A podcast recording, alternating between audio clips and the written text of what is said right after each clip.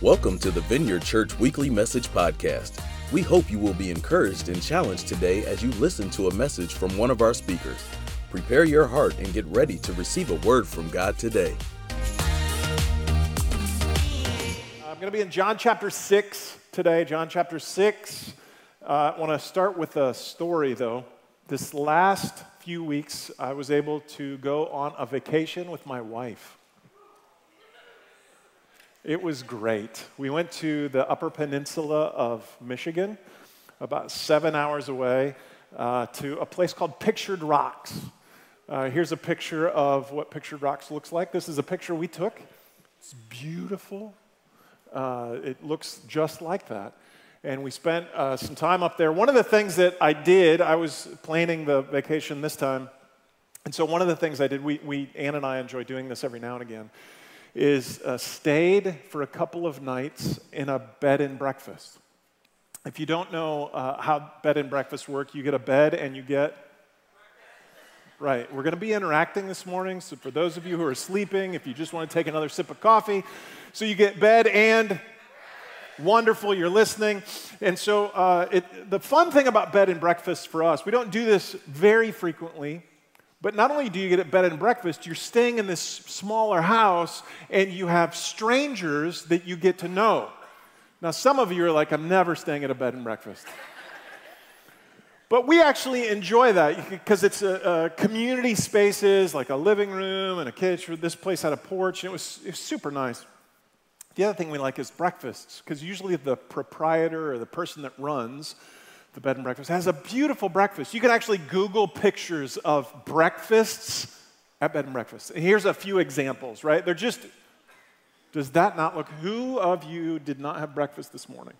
Right? It's, that looks, or another example is like this. So this is not abnormal for bed and breakfasts. And so we look forward to it. And as we were talking to the proprietor the night we checked in, he started to describe that he actually, his previous job was in hospitality worldwide for the Marriott Group. So my expectation for breakfast the next morning, pretty high. Right? I am ready. So we go to bed, wake up the next morning. Breakfast is between 8 and 10. We get there right at 8 o'clock, walk into the kitchen, and see a picture. I didn't take a picture, but it's very similar to this.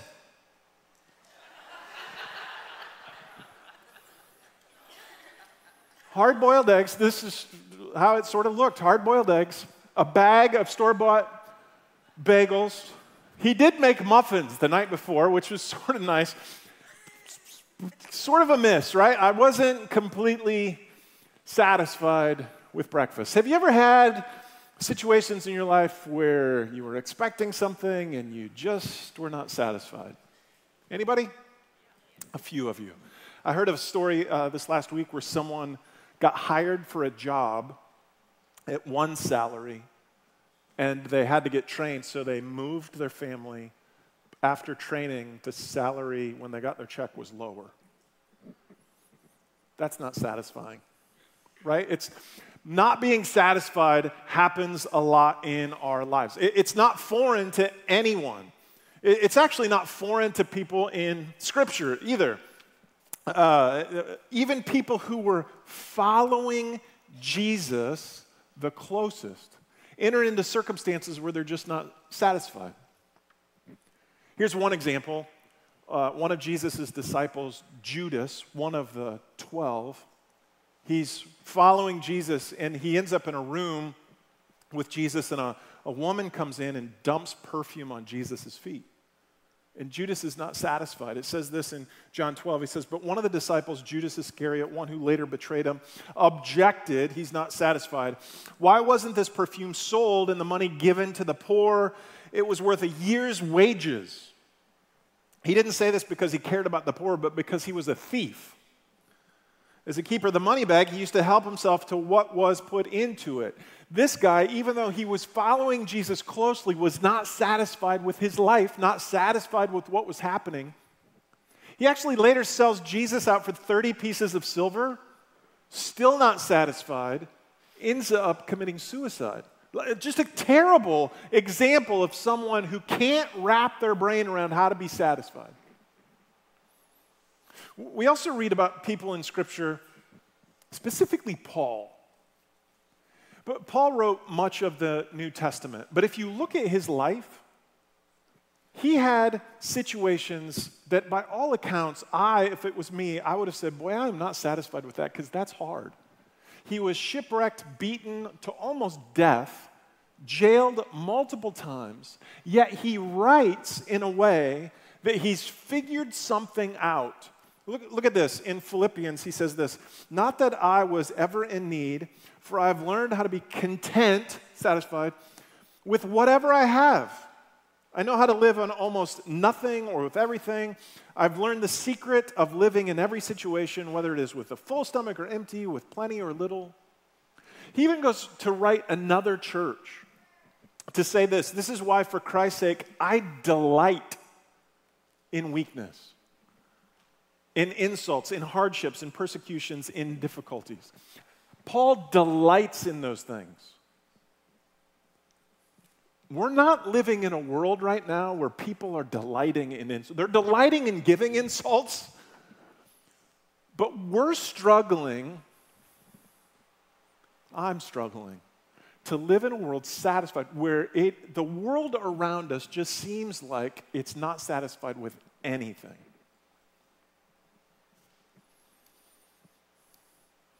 So I want you to think just for a second is there an area of your life that you're not fully satisfied with?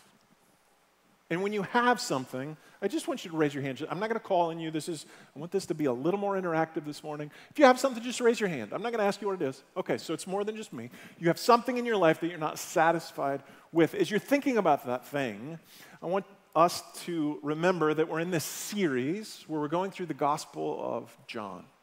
It's just one disciple's look at the life of Jesus.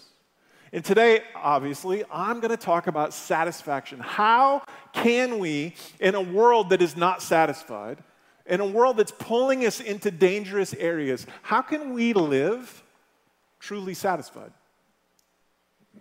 It's possible. Paul did it. It's possible. Other people have done it. So, how do we do it? I want to look at John chapter 6 as our teaching text today. But I've got to give you some background before I read it. Right before our, uh, what I'm about to read, Jesus is with many people, about 5,000 people, more, 5,000 men and families. And these people have been following Jesus. They're not satisfied. They've not heard from the Lord in hundreds of years. They're under sort of Roman oppression and being taxed. And they start hearing about Jesus. And so they start following him, but they're not satisfied that he's the one. And they become hungry. But he does this miraculous thing. He feeds 5,000 with just a few loaves of bread and with fish. Just miraculous. Imagine if you're there and you're hungry, you've been following this guy, and he just, there's food. And then he goes to the other side, after this, he goes to the other side of this lake, and this group of people are curious.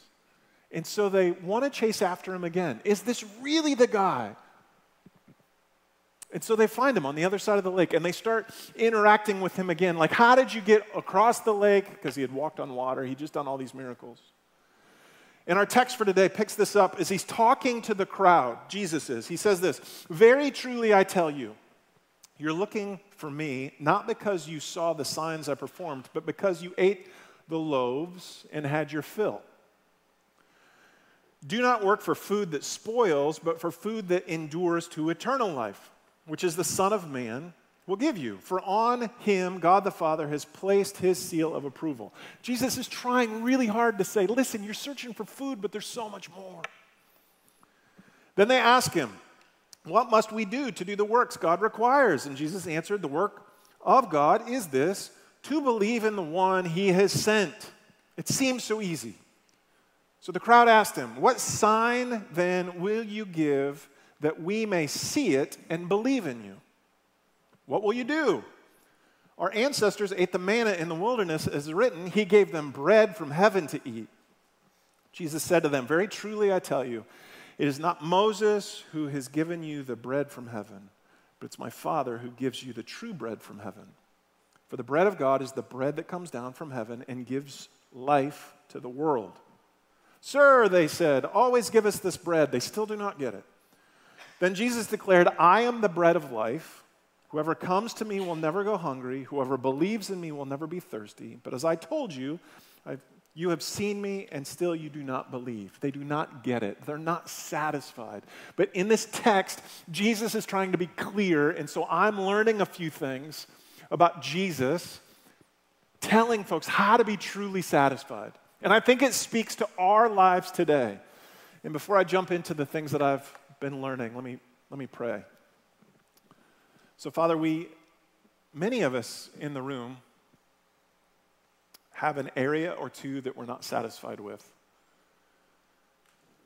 And so I pray that you would help us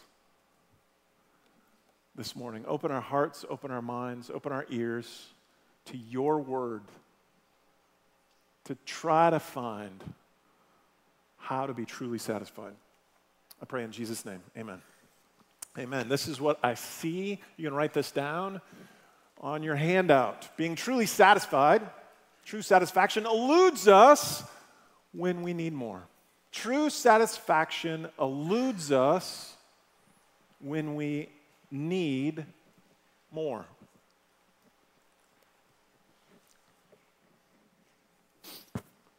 the crowd in front of Jesus says this. He, uh, they ask him a question. They asked him, What sign then, Jesus, will you give that we may see it and believe you? What will you do? Really?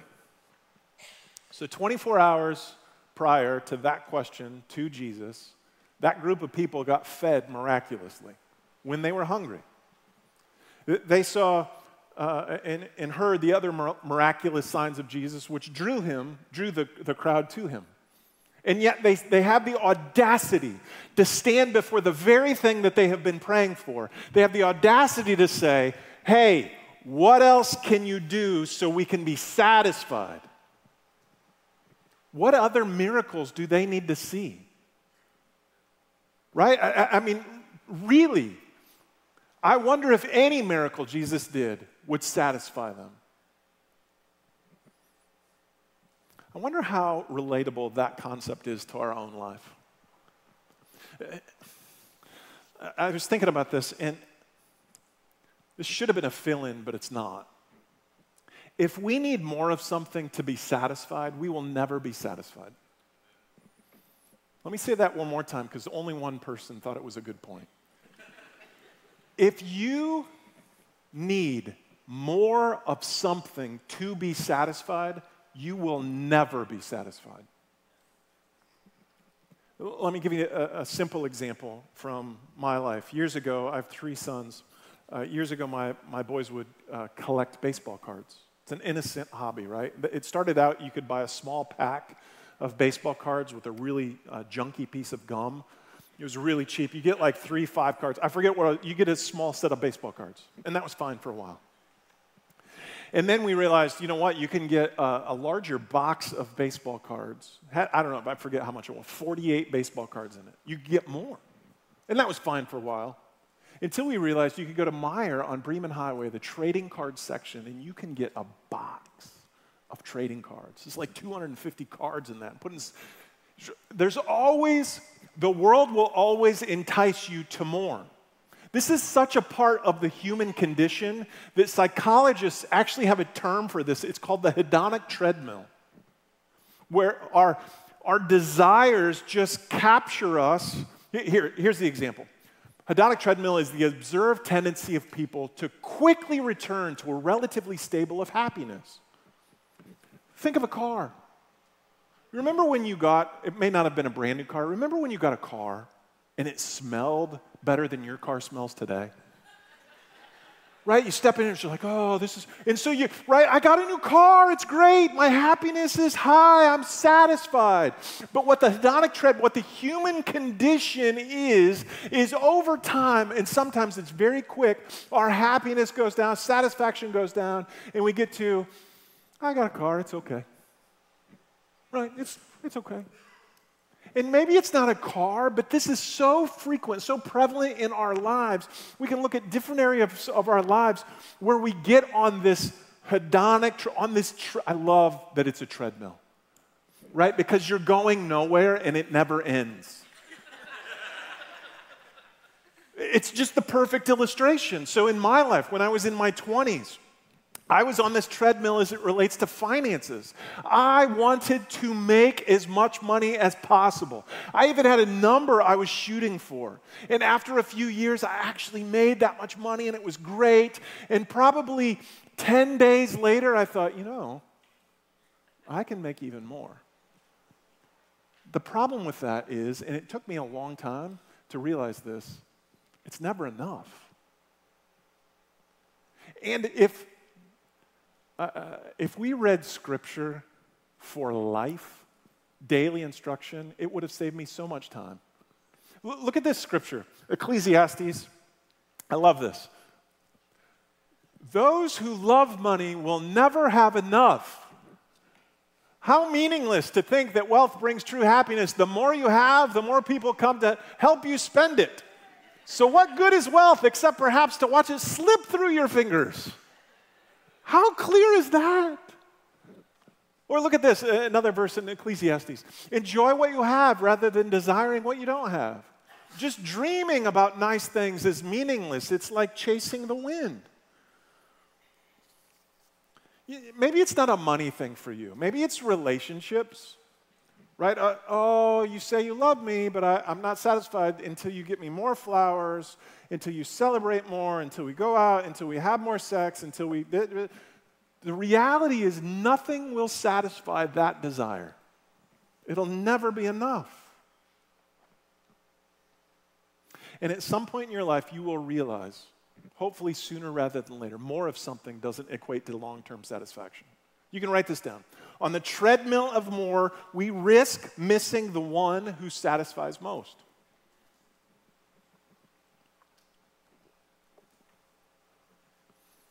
On the treadmill of more, we risk missing the one who satisfies most. If you think of that area that you're not satisfied in your life, are you on a treadmill?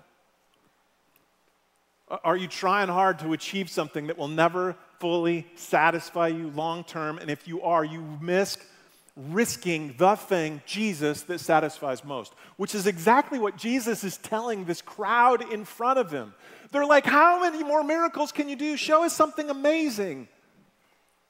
And Jesus, this is what I see, says this about true satisfaction. You can write it down. True satisfaction comes from the bread of life, Jesus.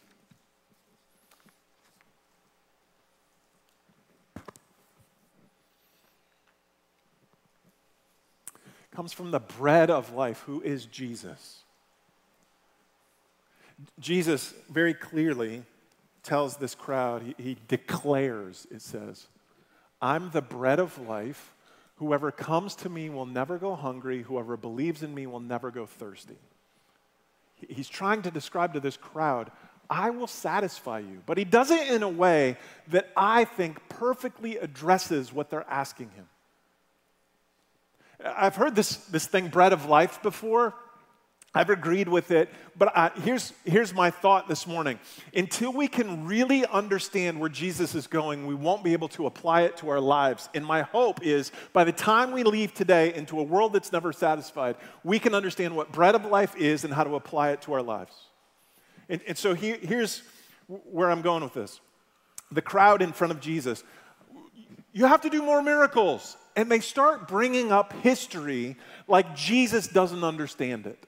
How offensive, but they do it. In verse 31, they say, Our ancestors ate the manna in the wilderness, as it's written, He gave them bread from heaven to eat. This crowd's alluding to long ago in history, our ancestors, the Israelites, when they were freed from slavery, they wandered for 40 years in the desert and they were hungry and God provided. We want you to do one of those miracles. They allude to this, uh, uh, Exodus 16 the Israelites wandering, the Israelites say this if only we had died by the Lord's hand in Egypt. There we sat around pots of meat, ate all the food we wanted, but you brought us into this desert to starve the entire assembly to death. They're like, Lord, why did you do this? And then the Lord answers the Israelites wandering. He says this I will rain down bread from heaven for you. The people are to go out each day and gather enough food for that day. The, the, the crowd in front of Jesus is like, we, wanna, we want to see a miracle like that again. And in our teaching text, Jesus replies, I am, he only uses that term, I am, seven times in the New Testament. I am the bread of life. I am the miracle that God did earlier. I'm the bread of life. he's saying the true satisfaction, daily satisfaction, what you need comes from Him. What does it mean for our lives? for Jesus to be the bread of life. That if we look for satisfaction from anything else but Him, we will not be satisfied. Psalm, 1, uh, 145 says it this way The Lord upholds all who fall, lifts up all who are bowed down. The eyes of all look to you, Lord, and you give them their food at the proper time. You open your hand and satisfy the desires of every living thing. He may not satisfy the desires the way you want, but He will satisfy your desires. Psalm 107 For He satisfies the thirsty and fills the hungry with good things. Not one time did Jesus ever say to anyone, if you want to get satisfaction, go someplace else. Every time he said, satisfaction, you come to me. It's one thing to know that Jesus is the bread of life, to know that he can provide, but I really want to make I want to make this practical. And so how do we apply this really to our lives? How do we desire the bread of life over anything else? So in John 6:35 Jesus says he declares, "I'm the bread of life." This one verse tells us how. Whoever comes to me will never go hungry. Whoever believes in me will never be thirsty.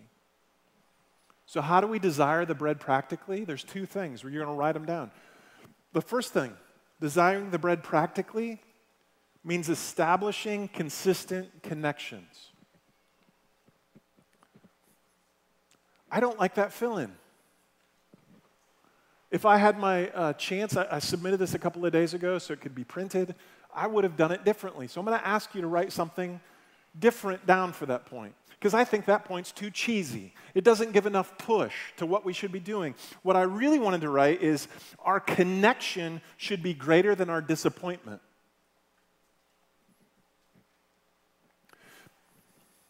I think too many of us are not satisfied with something Maybe we've been hurt about something, and we are living our lives swimming in the disappointment of that. And some of you have been doing that for years. Satisfaction will not come from that swim. Satisfaction comes when we connect to Jesus.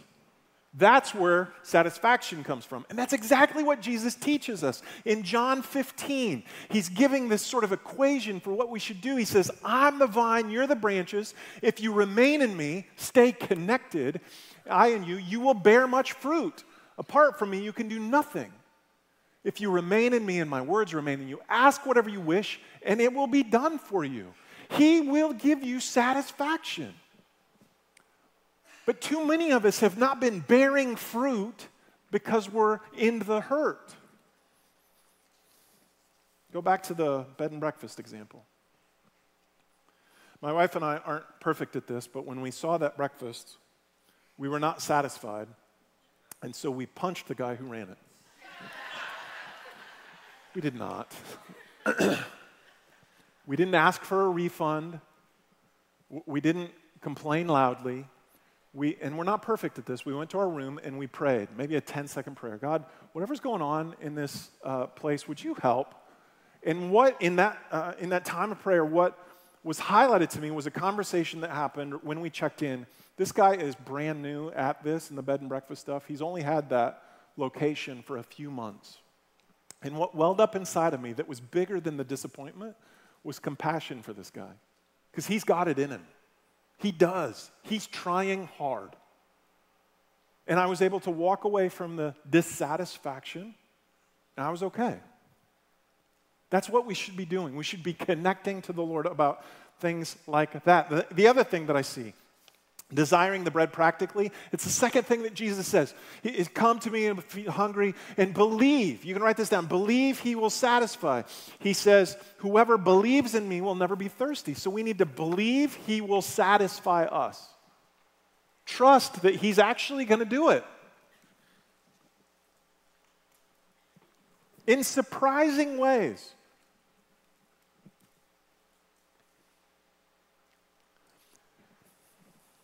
tangent just came to me.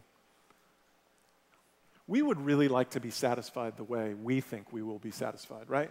We could give the Lord a script Lord, I need this. And I wonder how many times he laughs and says, Steve, if I gave you that, you would not be satisfied more than five minutes. I, we should trust that he will satisfy the way that we need. Isaiah 58 11. The Lord will guide you always, He will satisfy your needs in a sun scorched land. He will strengthen your frame. It'll be like a well watered garden, like a spring whose waters never fail. That is a great picture that He will satisfy.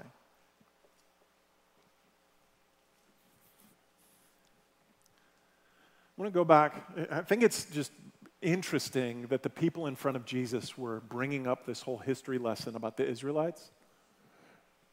And, and then Jesus answers, I'm, I'm the bread of life. I, I remember when Jesus taught about prayer, and he taught in Matthew 6 give us today our daily bread. Give us today our daily bread. Too many of us are asking for bread that lasts longer than a day. Like if I'm the Israelites wandering for, for for 40 years, I'm probably the guy that's asking, hey, I know you've been raining down this bread from heaven, but if you could give us a few extra days worth of bread, because tomorrow you might take a rest and I need to store. That's not how it works. Right? It, it, read the book of Exodus and find out when people start hoarding the bread. It's bad. The Lord's going to satisfy you, but He's going to satisfy you daily with your daily bread. Not tomorrow's bread, not next week's, not your retirement bread, today's bread. Go back to the bed and breakfast example. It's going to get better. so we're not mad at this guy who's running the inn, right? We, we pray about it, and we're still hungry. We, we don't partake in the hard boiled eggs. But we, we're like, hey, let's just walk. We're on vacation. Let's just walk downtown. So we walk downtown and find one place that was closed. We end up at a, a little shop. Uh, I think it's called Grandma's, is a place. And we order breakfast. And uh, we were able to sit outside, and uh, the lady comes out and hands me my plate. I actually took a picture of it. The Lord hath provideth. I think that was the best breakfast I have had in a few years. Like it was amazing. And it's this little surprising way that the Lord provided because we did the first that we connected with Him. Like I, that's how it works from, in my life. He, he surprises us in these, in these fun ways. Now, how many of you are thinking, oh, yeah, Steve, but you still had to pay for that? Anybody thinking that?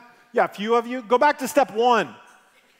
Connect with the Lord about that. Get over that, right? He'll surprise, He's going to provide. You know, if we, if we do not follow those two things, super practical, what Jesus said connect to me, make it bigger than your disappointment, and believe that He'll provide. If we do not do that, we jump back on the treadmill going nowhere.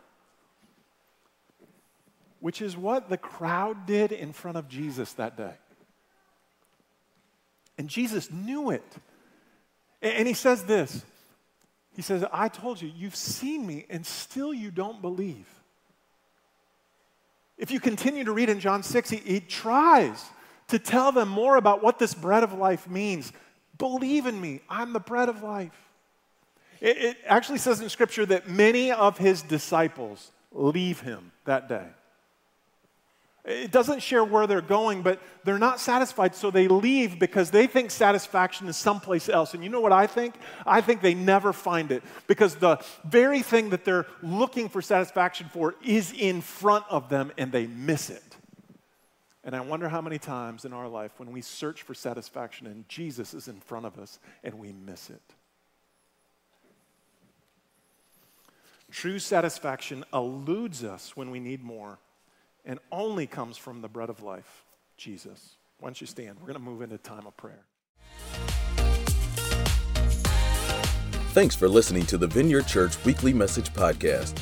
We pray you were impacted by this message. God bless and see you next time.